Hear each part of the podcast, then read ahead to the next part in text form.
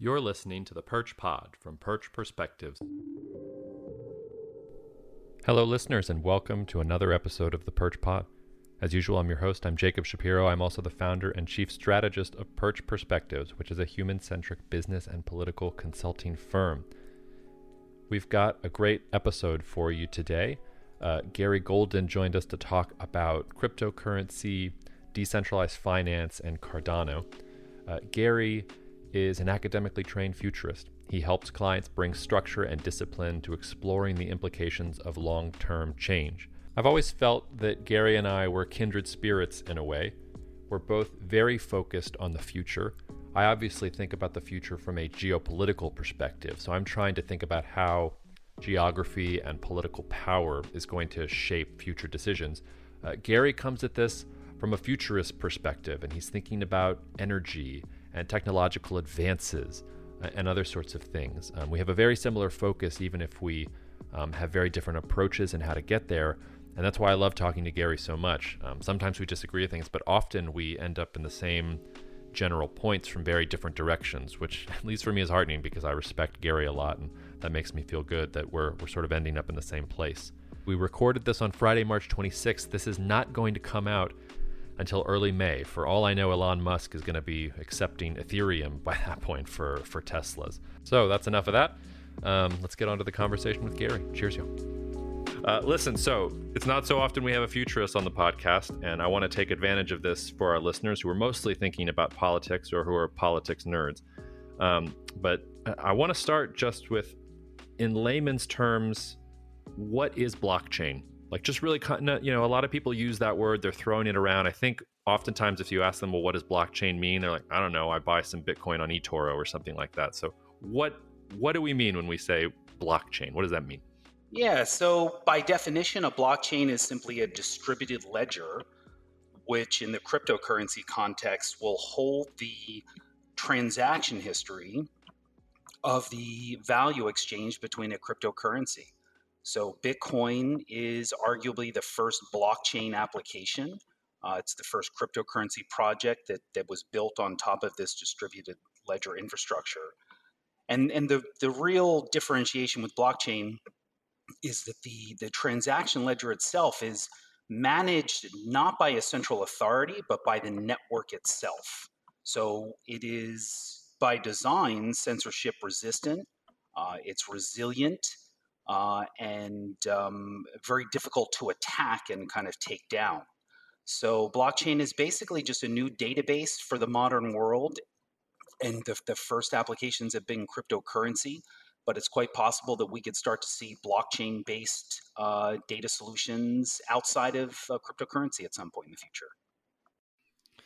Yeah, and I, I think that one of the things that maybe people don't think about basically every transaction you're making in your life, there's an intermediary. Your car payment, your mortgage, uh, buying a cup of coffee at Starbucks, your insurance policies for all the things that you just bought with the money that I just talked about. All of those go through intermediaries. And like you said, there's this centralized authority that is in charge of keeping track of the legitimacy of that information. And blockchain, to me, it, it basically just gets rid of the third party. And in some ways, it's not it's not really a cutting edge technology in, in the same sense that fracking is not a cutting edge technology.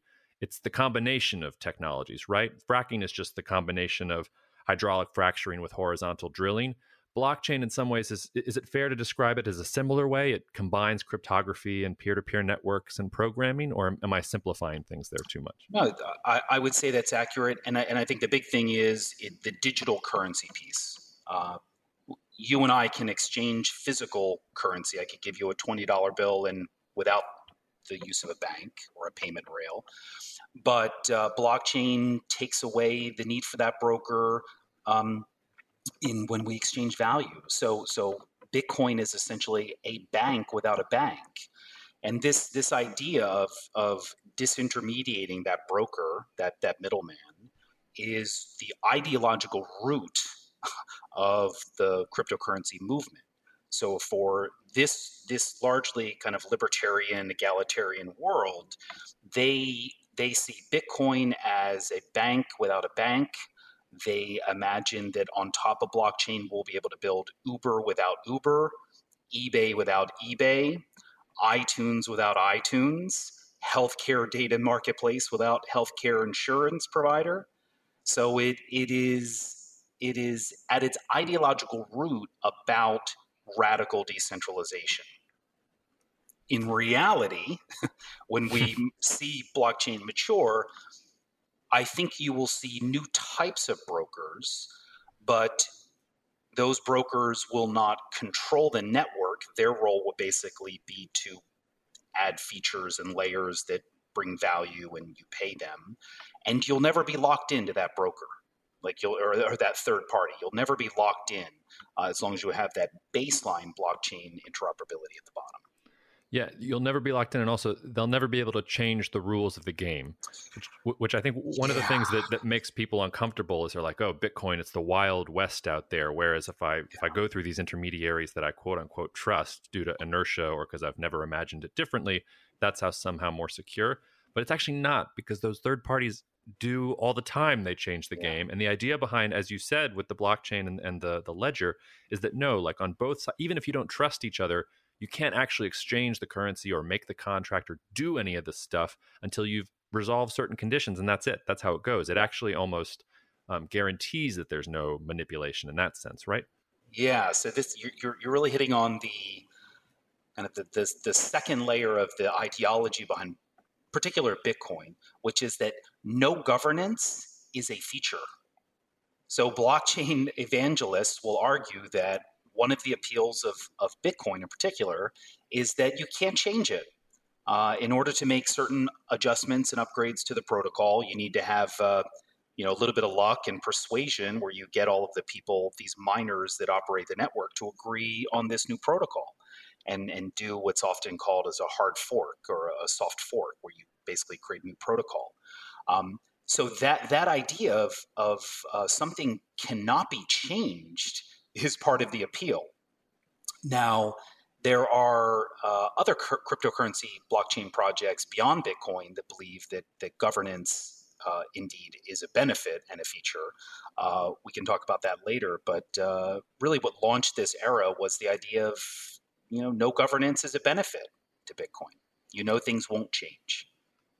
Okay, so that's blockchain. I think we've defined that nicely, mm-hmm. and, and we've mentioned Bitcoin now. Define cryptocurrency for me. We've kind of yeah. talked about it in circles, but what, what's a two sentence or just a quick definition of cryptocurrency? Yeah, so we're, we're going to give a bit of a circular definition. So, cryptocurrency is is a digital currency where the transactions are verified and maintained on a blockchain database. So a cryptocurrency is basically a, you know it's a digital currency that is managed on this decentralized ledger.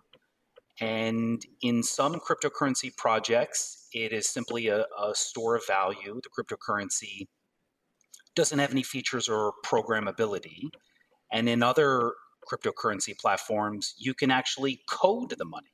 So it's this idea of programmable money, where I can not just give you, you know, equal to one, you know, Jacob coin, but I can give you one Jacob coin that says this coin may only be spent on equipment made in the United States or food at a grocery store. So that that that ability to program cryptocurrency is uh, probably the direction that the, that the sector is headed. And and so, and just to to to drive it home for listeners. Yeah. So, what is the difference between, say, a digital currency, so a digital yeah. dollar or a digital RMB, yeah. and a cryptocurrency? Because I feel like those things are often conflated, and they're in some ways they're actually opposing ideas. Yeah. So, well, a digital currency, in, in my mind, is is simply you know it's based it's based in the the digital world, so it can be uh, transferred and transmitted across internet protocols, etc. And uh, cryptocurrency is itself secured through cryptography. So what what secures that store of value, that currency, is a set of what are called consensus mechanisms that protect the network and protect the record of that cryptocurrency. So it's uh, you know a digital a digital currency is probably less secure um, than a cryptocurrency uh, on the spectrum. And then one one of the questions I get most often from crypto mm. skeptics, once they finally kind of get these definitions lodged into their head, I feel like the first yeah. question is always, okay, so what backs cryptocurrency? What why is yeah. the cryptocurrency worth anything? So if I was to throw that skeptical yeah. question at you, how do you answer it?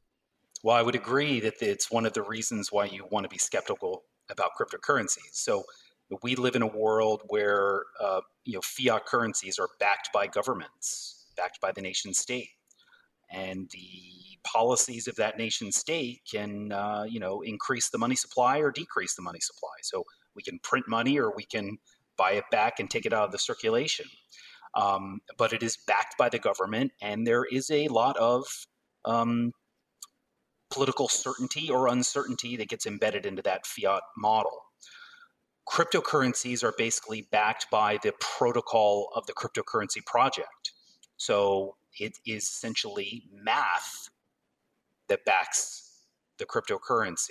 So in the Bitcoin case, there are only 21 million Bitcoin, according to the protocol, that will ever exist in the world.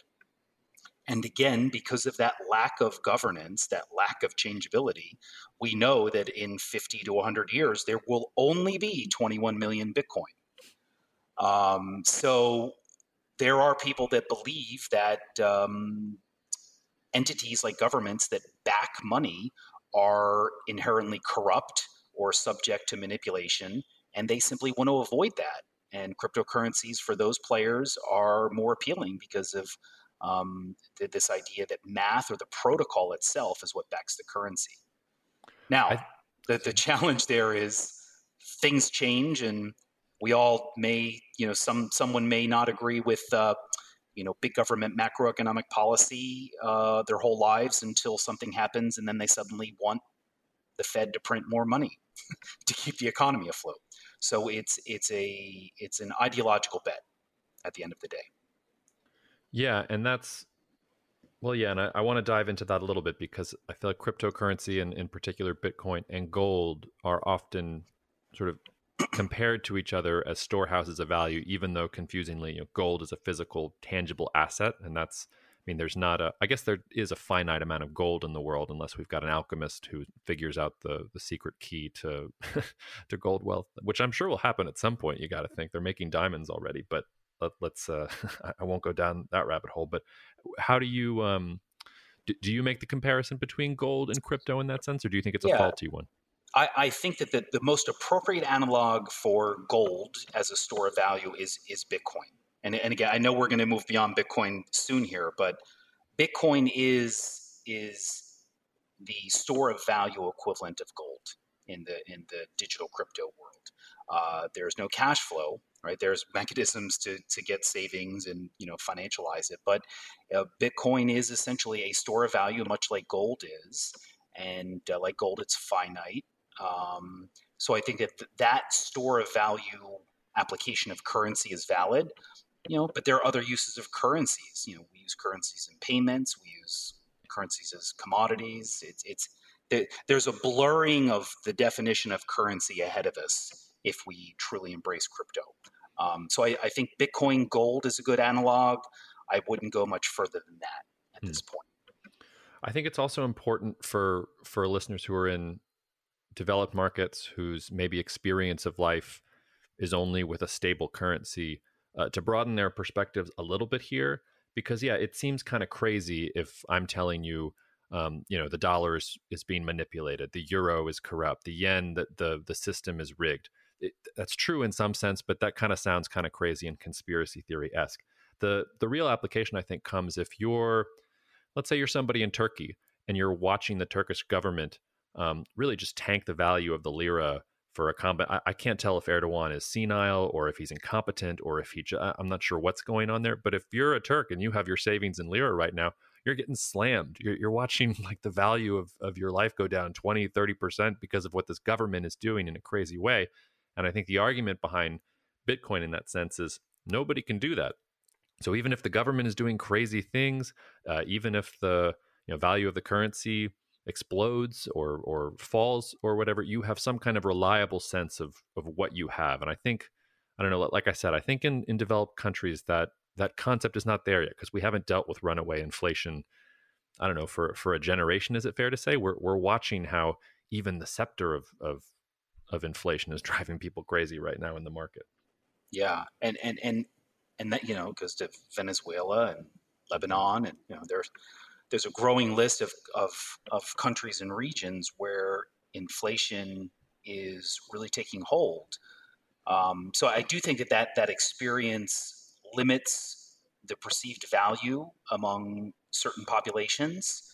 And then the other component that, that I think aligns well with that is um, for the most part, you and I don't have any problems with the financial system, right? We have bank accounts, we have economic identity, we have, uh, you know, insurance-backed uh, savings and checking accounts. But if you go to, you know, Ethiopia and you're talking with a coffee farmer, or you know, you're going somewhere else in the world uh, where there is more of this unbanked uh, population, there is greater potential for cryptocurrencies to play a more positive role in, in, in that setting. So I think that the you know part of the, the challenge in imagining the like the so what of cryptocurrency is really being able to step out of our own lives and imagine the needs and conditions of hundreds of millions and billions of people that are unbanked today by our traditional system. Yeah. I, I can hear the sound of the birds, but before we get to the birds mm. that, that you're talking about, um, I want to. I just want to have one more definitional yeah, sort of please. question or, or or lay it out before we dive into some of the wonky stuff. So, um, we've talked about blockchain, we've talked about currency, digital currency, that divide. What is decentralized finance, and how is that different than, say, blockchain or some of the things we've already talked about? Yeah, so so decentralized finance is is only possible with a blockchain cryptocurrency world, and uh, DeFi, which is often the, the the shorter term used, refers to many of the things that we can do in the world with the help of that third party broker. So uh, lending money, borrowing money, establishing an insurance contract, doing swaps, currency trading, all of that stuff requires a central financial stack and a set of central financial players to handle. Uh, DeFi is simply the ability to do all those things on that blockchain network. So, right now, uh, if you are part of the Ethereum blockchain world and you have, let's say, you have uh, $100,000 worth of Ethereum in your account that you own, that you control, you can use a smart contract to basically collateralize, let's say 50% of that value and take out a loan for 10, 15, 20,000 dollars and then pay that loan back to yourself at whatever interest rate you deem fit, which for most people is going to be 0%. so uh, DeFi refers to this ability to kind of bank yourself um, and uh, still control your asset. You're just simply leveraging it and establishing the rules and establishing the escrow and all the accountability mechanisms on your own. And if you fail to pay back that loan, then the contract will will seize your collateral. Right? So DeFi is really the big story here. the big story is not the emergence of, of cryptocurrency. The big story is, you know, decentralized finance, which which truly takes away the the value proposition of many of these uh, financial service providers. Right? If I can do it myself, or I can do it in a shared liquidity pool with other people, uh, I don't need a bank. I don't need an insurer. So DeFi is in its very early stages. I think the the amount of money currently locked in DeFi contracts is about fifty billion dollars. And you know, you and I are speaking now in March of 2021. Uh, we need to imagine that over the next decade that there will likely be, you know, one to two trillion dollars globally locked inside of DeFi contracts, where individuals and institutions are giving themselves loans, lending money, borrowing money, establishing contracts without the need of a traditional financial player. So DeFi is really the big story right now. Um, and, and just the, the final piece on that is right now, DeFi is largely bound to a single blockchain. So Ethereum really is the dominant player in the space. But when we move forward in the years ahead, uh, DeFi will almost certainly for liquidity stake be a multi-chain sector, right? It, it will go across these different blockchain projects. So from Ethereum to Cardano to Polkadot to Algorand, et cetera.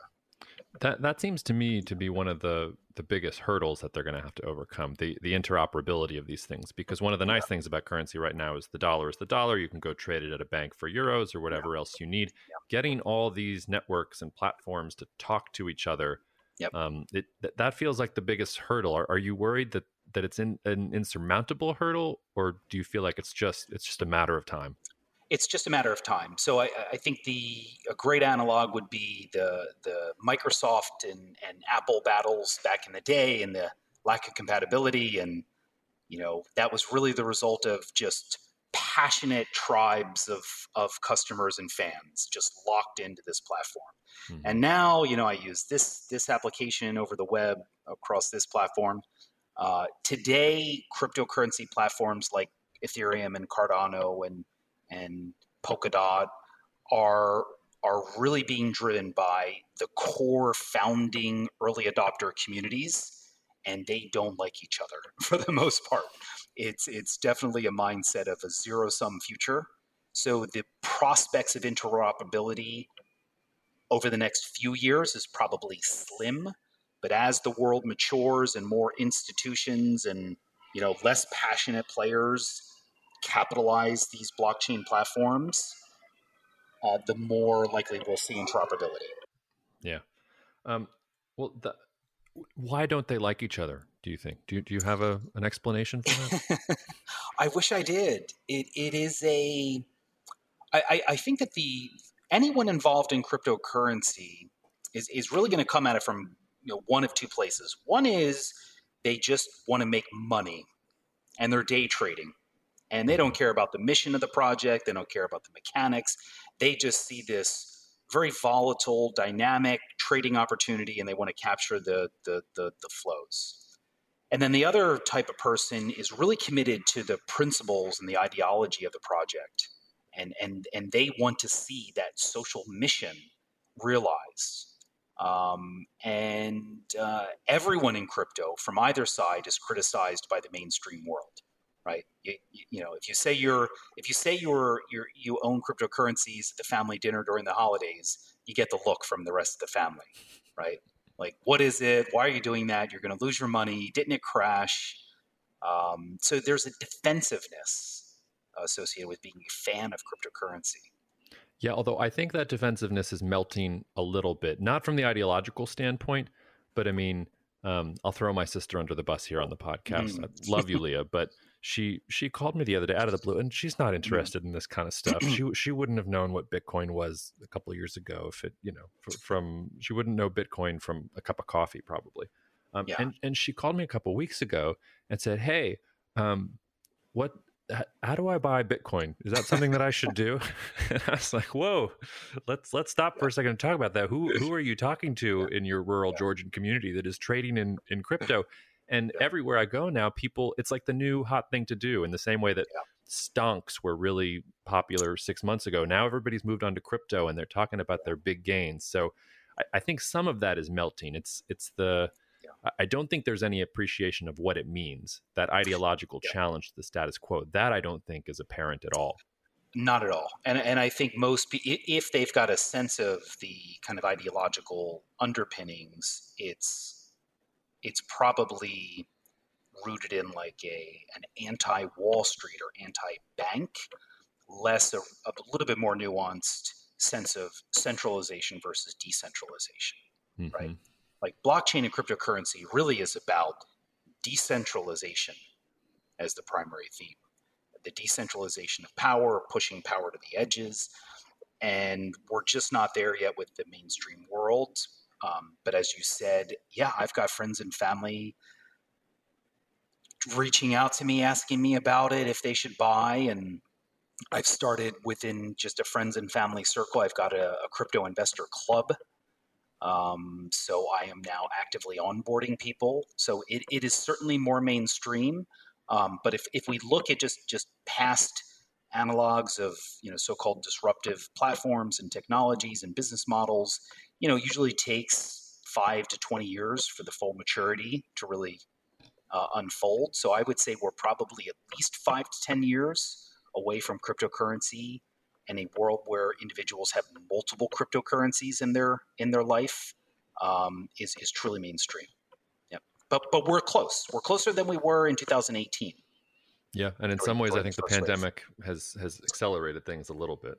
It's accelerated it, and then I think there's a generational component. So mm. if you were to look at the kind of younger millennial and and uh, older set of Gen Z, I think that that cohort is going to look at a let's say a, a 30% portion of their wealth portfolio in cryptocurrencies as not just acceptable but smart so it's it's we're we're just a couple years away from a generational attitude tipping point. All right, so that that's the shallow end of the pool. Let's start yeah. to, to dip our toes into the deeper end. Uh, Bitcoin, I don't think we need to do a whole lot about Bitcoin. I think you've sort yeah. of explained rightly. It's like gold. It's like any other commodity. You can speculate with it. I guess if you mm-hmm. want to pay Elon Musk for a Tesla with it, you can do that now too. Mazel tov, Elon. I, I think you're crazy. Um, but let's you you centered in on you know, DeFi and decentralized yeah. finance being the real thing here, and you've mentioned Ethereum, you've mentioned Cardano, and I know that you and I both want to talk about Cardano. But in mm-hmm. the DeFi, in that DeFi sense of it, what are the currencies? Is it just those two? Are there some more vying for it? Who are the ones that are really yeah. focused in? On that ideological aspect that you're identifying is so important here. Yeah, so I think the distinction we want to make is because DeFi kind of is is, is more of a like a level two, a layer 2 mm-hmm. um, what you want to talk about are the development platforms, the platforms themselves that have their own unique protocols and consensus mechanisms. Mm-hmm. Um, and you know, if we look at we'll just look at the analog. It's like uh, there was Friendster and social networks, then there was MySpace, then there was Facebook, and then Instagram and Twitter and Pinterest, and it kind of exploded. Um, Bitcoin is that first generation, it's the mothership. Um, Ethereum was the second generation blockchain platform. And what Ethereum brought to the table was this idea of smart contracts where we can program uh, and, and, and bring functionality to cryptocurrencies. So Ethereum really was that first smart contract based platform, um, but has its own challenges based off of architectural design choices that were made. And then projects like Cardano are what we would consider to be third generation blockchain platforms. And Cardano, really, the best way to think about Cardano is that it is infrastructure for three things. One is crypto assets, so your cryptocurrencies. The second is economic identity. And then the third is governance. So when you look at the landscape today, 2021, of, of cryptocurrency projects, it's mostly third generation platforms. Mm. So Cardano, there's Polkadot, Algorand, Avalanche, Elrond. There, there's a whole host of the it's really it's it's a Cambrian explosion era, right? and then I think very quickly the, the tendency is going to be to think, well, which one is going to win, right, and have a zero sum uh, outlook, rather than think of you know the the software world as you know world where there's SAP, Oracle, Microsoft, Amazon, Apple, Google, IBM. Um, there will be multiple blockchain platforms uh, but I, but I, I believe we're, we're at the tipping point of growing past Bitcoin and Ethereum. I think that's the next stage for the world. And I think I think this is where we can zero in. I, I think yeah. You, you think Cardano is is the one I think to kind of open up that door to that new yeah. future. And full disclosure, yeah. I hadn't heard of Cardano until you were tweeting about it a couple months ago. And honestly, I, I was kind of skeptical of yeah. of cryptos in general um, I, I, had even said to a friend of mine six months ago, he asked me, you know, if I wanted to buy crypto. I was like, I'm never buying crypto. I don't get that stuff. Like I'm, I'm old fashioned. This thing is good enough for me. And then you started tweeting about Cardano and I started reading about Cardano and listening to yeah. Charles Hoskinson and all this other stuff. And I started singing a different tune because I had gone from that sort of, yeah. oh, this is just speculative trading to no, there's actually, there's a meteor thing here underneath all this that is actually incredibly disruptive um, and incredible. I mean, almost revolutionary. I, I, don't throw that word around lightly, yeah. sort of thing. So, wh- why do you think Cardano, though, is the the one that's going to not rule them all because like you said we don't want to think about this in zero sum terms but why is that one going to sort of kick the door into this new era yeah yeah so i you know the, my full disclosures are you know one i, I am a member of the global cardano community I, am you know a, a, voice within this community uh, i'm an investor so I, I, have a i have a you know uh, a confidence in cardano that at this point is kind of unshakable um, i believe that cardano is going to become over the next 10 years the number one cryptocurrency platform in the world because of its comprehensiveness in its design and approach to growing the market. So, again, Cardano is rooted in crypto assets, economic identity, and governance whereas the other blockchains are rooted in the idea that no governance is a feature. We don't want to be able to change. And Cardano is saying we will change if we have to, right? We need to build that mechanism in. Um, if you look at the the technology underneath everything, uh, Ethereum was developed largely between 2013 2017 by let's just kind of stereotype things here a little bit mm-hmm. by a bunch of largely young people sitting in coffee shops in Brooklyn, Berlin, Toronto, and London, right? It was built by people that do not have PhDs in crypto, crypto cryptography or economics, right? And they just kind of built it. And they made certain design choices that have now led to a lot of growing pains in Ethereum. Uh, about that same time, Cardano, which was founded largely by a gentleman named Charles Hoskinson, went around the world and they found the people that have the PhDs in cryptography and have the PhDs in, you know, uh, game theory and uh, macroeconomic policies and programming language design. And Cardano took this, you know, really embraced this idea that the slow way is the fast way uh, and Cardano is built on rock solid foundations. It uses formal methods that are essentially correct by construction. You can see the mathematical proof of the code. It uses what's called functional programming, which is a much better programming base to build financial applications than what Ethereum uses, which is called Solidity. It's kind of you know just they just created this language, right?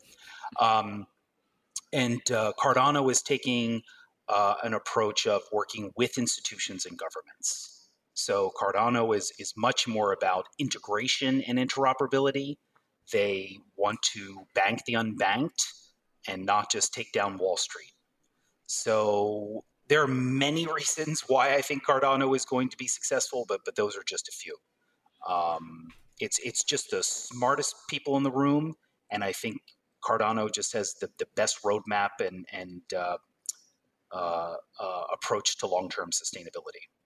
Yeah, and I think it's it's kind of ironic that you say that that it's it, it wants to integrate and all those things, but it's also um, I guess as of the last month or the last couple months, it's the most decentralized of the of the crypto. Yeah, yeah. So we're, we're, we're, we're at the in the weeds part of the, the, the conversation here. So just two terms for people to understand. You can secure this network. You can secure the the the the uh, transaction ledger using uh, one of two consensus mechanisms. One is called proof of work, and this is what is currently used by Bitcoin and Ethereum. And this is the miner model where you have uh, a bunch of people that have very specialized hardware and cheap electricity, and they are basically solving these complex mathematical problems. And then if they solve that problem, they get to write to basically verify all the transactions. Proof of work is very secure, it's very stable, but it's very energy intensive and expensive. Cardano has embraced what's called proof of stake and instead of using all that energy to solve some mathematical proof, you basically have a network of stake pool operators that validate the transactions based off of their stake in the game. So I'm basically saying, here's a million ADA. I'm going to be a stake pool operator and verify these transactions. And if I incorrectly verify it, then you're going to take away from that stake, right? So they've kind of got skin in the game. So proof of stake is uh, it uses less energy. Um, it is more democratic, and and you could even argue that that the way proof of stake is set up on Cardano, it's more secure than Bitcoin. Like the amount of money you would need to try to hack the Cardano network now is basically unachievable for any any players.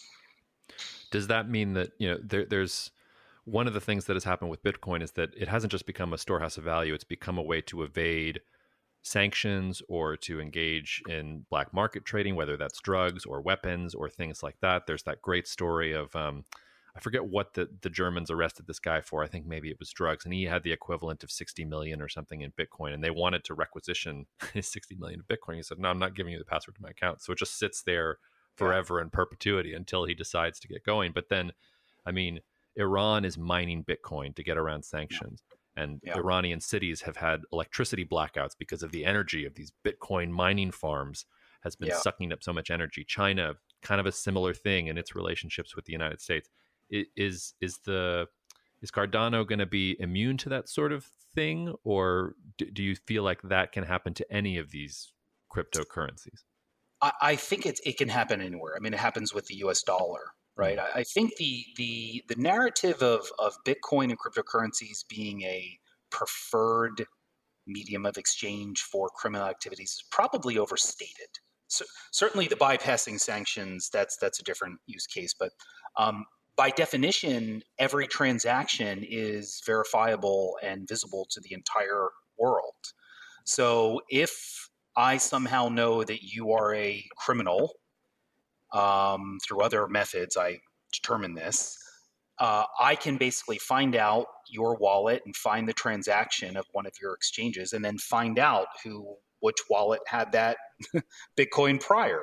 Mm-hmm. So the the the forensic and uh, analytics associated with cryptocurrencies is very transparent. And I think if I was a criminal, the last thing I would want to be doing is dealing in cryptocurrency.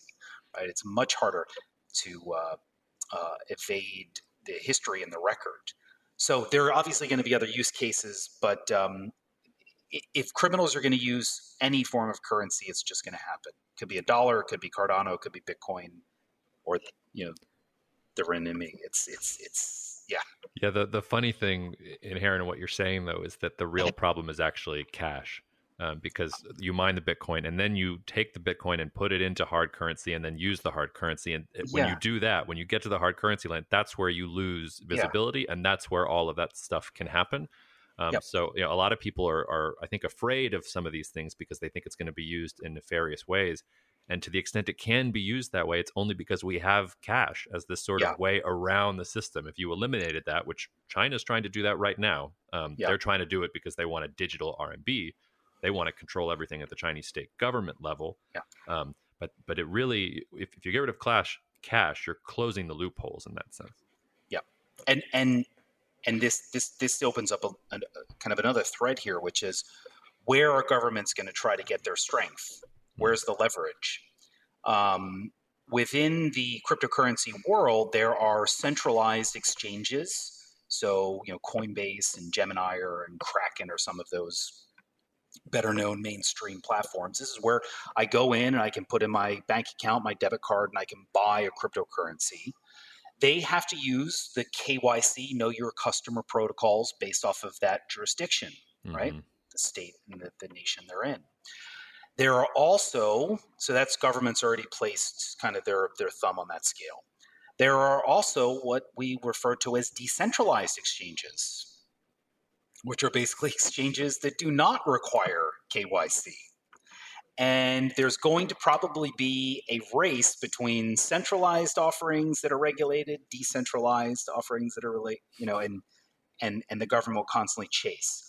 But the end game is going to be uh, based off of uh, the, the the the decision for people to either exist within the cryptocurrency space and I have a wallet full of Cardano, ADA, Bitcoin, whatever it is, and I am buying things and spending that ADA without anyone knowing, or I exit into the uh, fiat world. Mm. And when I exit into that fiat world, it's going to be really hard to exit without a government entity knowing what I had. Yeah. Right. So that's kind of the wallet layer of this whole experience. Mm-hmm.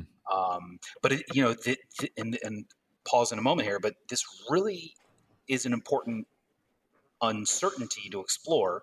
Will people exist within the cryptocurrency world or exit?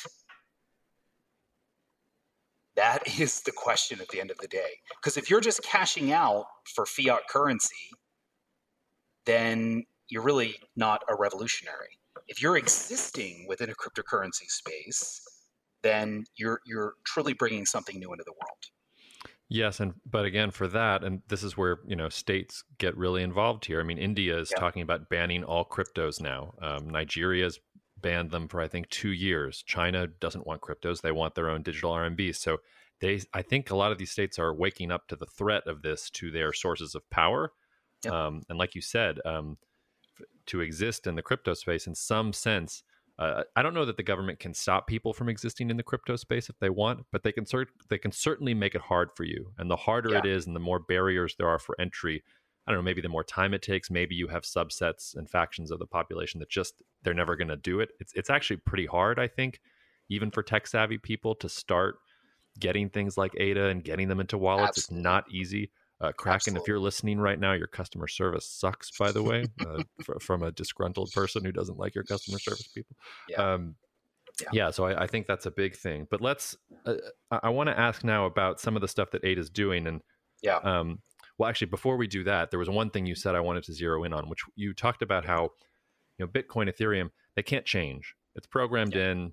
It's what it, it is. What it is. That's a benefit or a negative depending on your perspective. You mentioned though that Cardano they recognize that there has to be the ability to change. How does that work? Because it, it- who gets to make the changes? How how Yeah. is that all decided? Because that seems to be a little bit of a weak point. Because if they're integrating and they're trying to do all this stuff, um, Yeah. if suddenly you can change things, that th- that would make me a little bit uncomfortable. Yeah.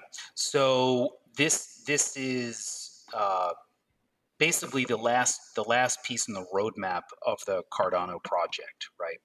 Um, they've decentralized the network. They have an act. They are basically the the largest and most functional proof of stake cryptocurrency project. Uh, there are smart contract functionalities coming online here in the months ahead, but the decentralization of governance is the final piece. How it's going to be done is incredibly detailed, but it essentially comes down to uh, uh, a democratic vote that uh, people that own ADA, that are you know investors in the project, they've helped to capitalize the value inside of the Cardano network, will be able to use proof of their ADA ownership to vote on certain parameters. So right now, Cardano is experimenting with governance around something called Project Catalyst. So Cardano is is is unique among most cryptocurrency projects in that every time you have a transaction, there is a fee to pay for you know that you know the, the servers, et cetera, the cost of storage, and part of that fee goes into a centralized treasury, and there is a way through Project Catalyst to submit proposals. So I want to I want to build a, a new wallet. I want to build a training program for African developers. I want to build a a podcast for Cardano. I submit that to Project Catalyst, and then ADA holders, members of the Cardano community, vote on giving you money for that project. Right. So that is a essentially a decentralized governance mechanism for a VC firm. Hmm. Project Catalyst is a decentralized investment organization, right? Now, it's centrally monitored and operated right now, so it's not fully decentralized. But the vision is that you will be able to submit documents that are brought on chain. And if you want to make a change to the protocol, that document has code in it that will be injected into the protocol. And that if a vote passes, that document that is now on chain will be injected into the into the uh, core protocol of the project.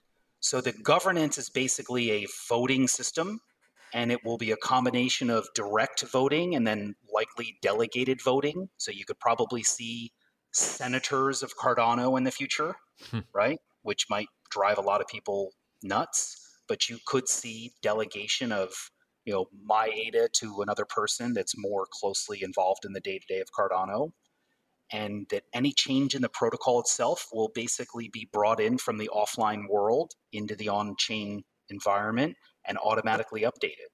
So it's incredibly technical and philosophical, um, and and and not guaranteed to succeed. Right, this is the the biggest hurdle. Yeah, that feels like the biggest stumbling block because I mean, yep. if, if we're going to boil it down in a sense to the real philosophical issue, it's it's almost the age old argument of technocracy versus democracy. Do you want these decisions in the hands of people yep. who are experts and who are somehow sworn or legally bound to do what's ever in the best interest of the state yep. or the government or elected them or appointed them? I don't know how you know. You, it depends sort of what polity you're in at that point. Mm-hmm. Versus democracy, which um, isn't all democracy is not always good uh, yep. There's there's such a thing as tyranny of the majority. If if 75 percent of people are saying yes to this thing and it really screws over the other 25 percent, um, it's bad. Uh, democracy um, obviously is can create wonderful political systems and representative government. It can also go the other direction. Democracy is yep. the, the starting point for liberal democracy. It's also the starting point for fascism. So it, it seems like that's going to be yeah that that, that feels tricky it, it, it is it is without a doubt the most complicated piece of the whole cardano picture um, i mean you have to imagine let's go out 10 15 years cardano is a trillion dollar network right the amount of of value inside the network that provides liquidity to all these different players is a trillion or two trillion dollars and they want to change that protocol well there are going to be sides of that coin mm-hmm. for people to, to stand on. So it won't be perfect, it will be messy. But I do believe that the ability to change the system is more important uh, um, than being uh, just tied to something that was created in a world that may have already changed. Right? Yes, if you're if you're if you're just sticking with what's already there because it's there, you're you're a little more than a fundamentalist, and that's not going to yeah. work. Yeah. Um, so it will be know, messy. It will be messy. I know we're running up on time, but I, I have two mm-hmm. more things I want to hit with please, you. Um, please. And in some ways, these are devil's advocate things because I, yep. I, see the promise of Cardano and I also see some of the problems, and I want to kind of yeah. draw both of those things out of you. The first, though, is what is Cardano doing in Ethiopia, and why should people care? Yeah. So uh, Cardano, as a community, um, has has has largely embraced this idea of, of a Pan African strategy. So it, it, it's it's not a you know a belief or strategy held by everybody, but it, it is certainly part of the the, the larger the larger whole. Um, Cardano again is integrating the cryptocurrencies, economic identity, and governance. And when you look at uh, places like Ethiopia, Nigeria, Ghana, Senegal, um, the the the deficits that are exist for individuals within those environments is not simply currency based. Like there's a deficit in their ability to have uh, economic identity, uh, permanent records. You know, do you own this land? Health records, things of that nature. Business ownership records. So what Cardano is doing is it's trying to work with uh, governments across Africa, most notably in Ethiopia, to onboard millions of people uh, into Cardano's economic identity platform, which is called Prism, and then use that onboarding of economic identity based off of this Prism identity system to then provide everyone with a wallet that they can then use to have and store and trade ADA. So we don't know exactly how Cardano is going to um, unfold in Africa but I think that the expectation is that it will be initially used as a foundation for supply chains. Mm-hmm. So if you're looking at farmers in Ethiopia that are generating coffee, and that in the world today there is a premium for coffee that's developed using sustainable practices or developed, you know, by a small farmer versus a large farmer. Um, you can use Cardano to authenticate the origin of that coffee And you can use Cardano to bring true price information to the farmer. And you can use Cardano to, you know, settle all the supply chain financing requirements from the beginning to the end. Uh, and there are people that believe that Cardano's first uh, uh, play in Africa is going to be supporting supply chains that are built on top of this economic identity platform. Yeah, and this is where I mean, investment, money, currency, all of that is sort of tangentially related, or it depends. If I have a financial or investment climate uh, client, it's a super big deal, and they want to talk about politics and geopolitics. But this use case is actually the one where it starts to really traipse on on where I think of myself as somewhat of an expert, um, mm. and it makes me nervous because on mm. the one hand, I can I can absolutely and Ethiopia is a great example. I love that mm-hmm. Cardano chose Ethiopia because it shows the best and worst of this. Um, it's it's a noble sentiment to try and get a community that, that is mostly unbanked banked um, yeah. to give you know Ethiopian coffee farmers or whoever it is control over over their own money and and a sort of independence from vicissitudes of foreigners or their own government. There's a real empowerment aspect to that. Uh, there's also a flip side though because it's a partnership with the Ethiopian government. And this Ethiopian government has dreams of a much greater and more unified Ethiopia.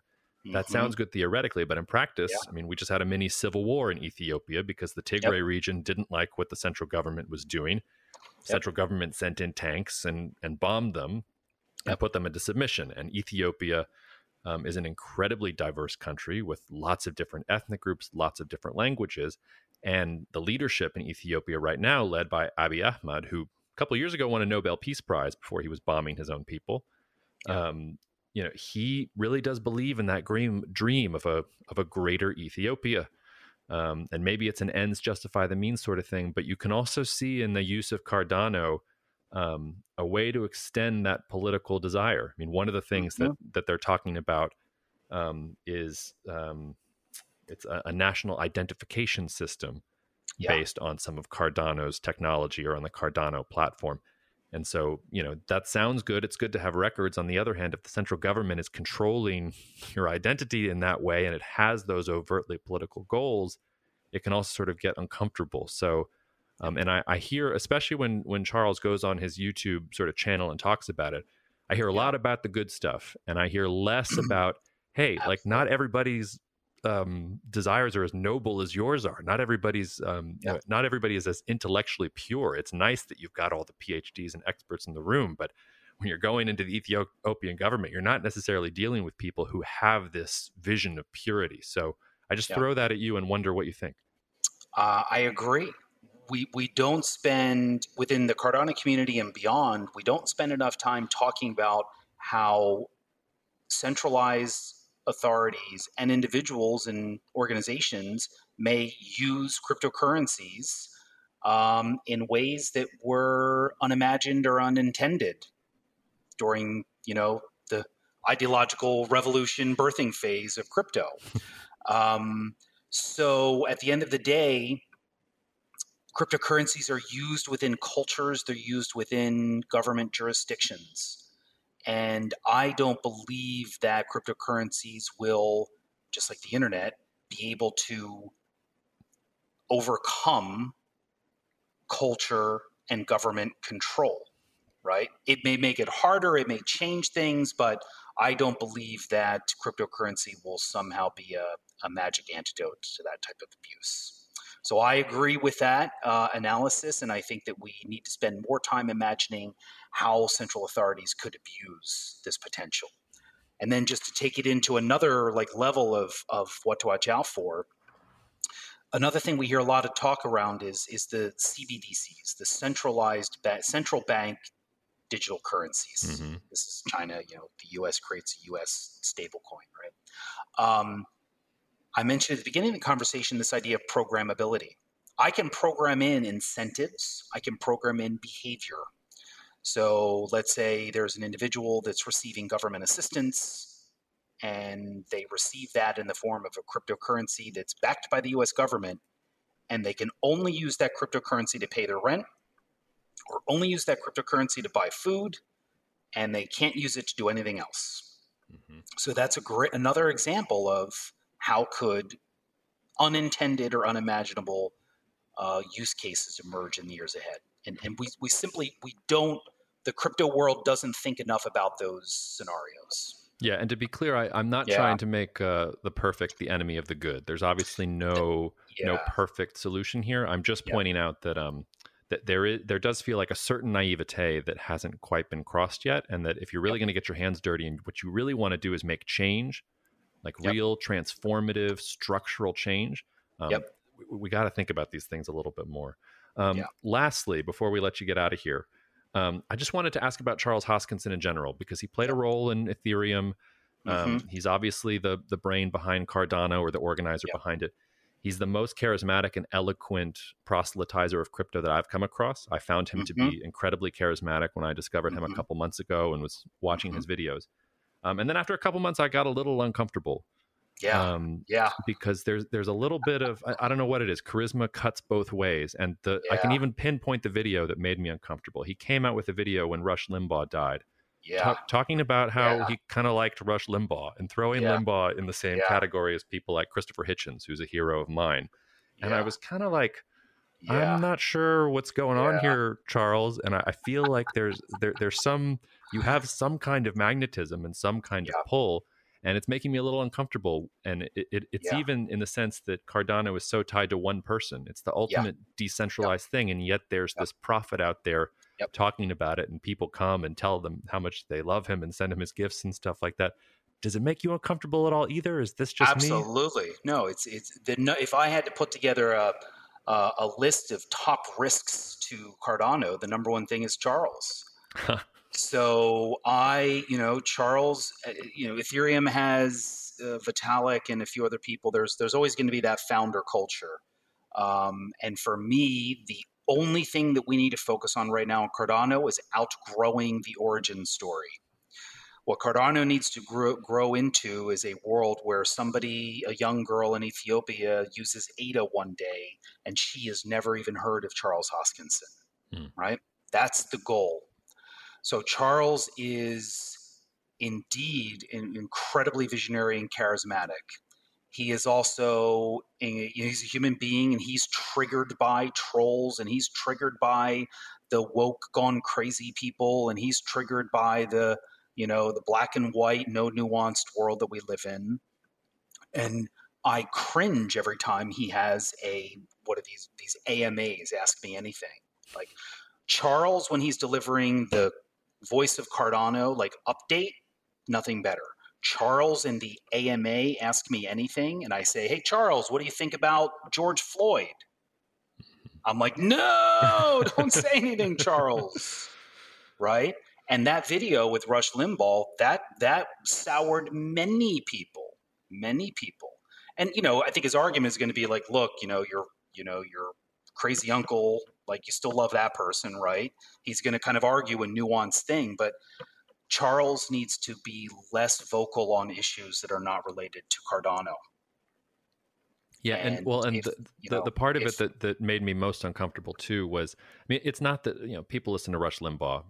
Yeah, I I think some of the things Rush Limbaugh said and did were reprehensible. I don't think mm-hmm. that's arguable. I mean, mm-hmm. he had a mm-hmm. segment where he would celebrate gay people getting AIDS in the 80s and 90s. He apologized yeah. for that afterwards. Credit to him, and he built up his own um, image after that. But there are a lot of problems with Rush Limbaugh. We can talk about them. There's nuance there, and I'm, I'm happy to talk about it. But he seemed to land on this place that Rush Limbaugh was a self made man, and he yeah. got to where he was going, just kind of doing it his own way. Yeah. And, and it just felt like this kind of well one you could see you could sort of feel that he he liked that narrative of being that self-made man of creating yeah. some kind of empire out of nothing and it i guess i'm also reading the house of morgan right now which is the ron mm-hmm. chernow book that maybe everybody's obsessed with Hamilton. This House of mm-hmm. Morgan book is fucking oh, unbelievable. It's so good. Yeah, yeah. Um, but you know, and, and, it, it, gives yeah. you a front row seat to the Rockefellers and the Carnegies and the Morgans and all these robber barons that are running around the United States in the 1890s, and they sort of talked the same way. They believed yep. their own self importance and and built these you know monuments of wealth to themselves that are still around today. Um, and there, there, was just a whiff of that that I that it's made there. me think twice. It's there. It's there. And you know, Charles is a big fan of of Elon Musk, who is someone that I really struggle to embrace. Um, and uh, you know, I think Elon is full of faults, and you know, it's a house of cards.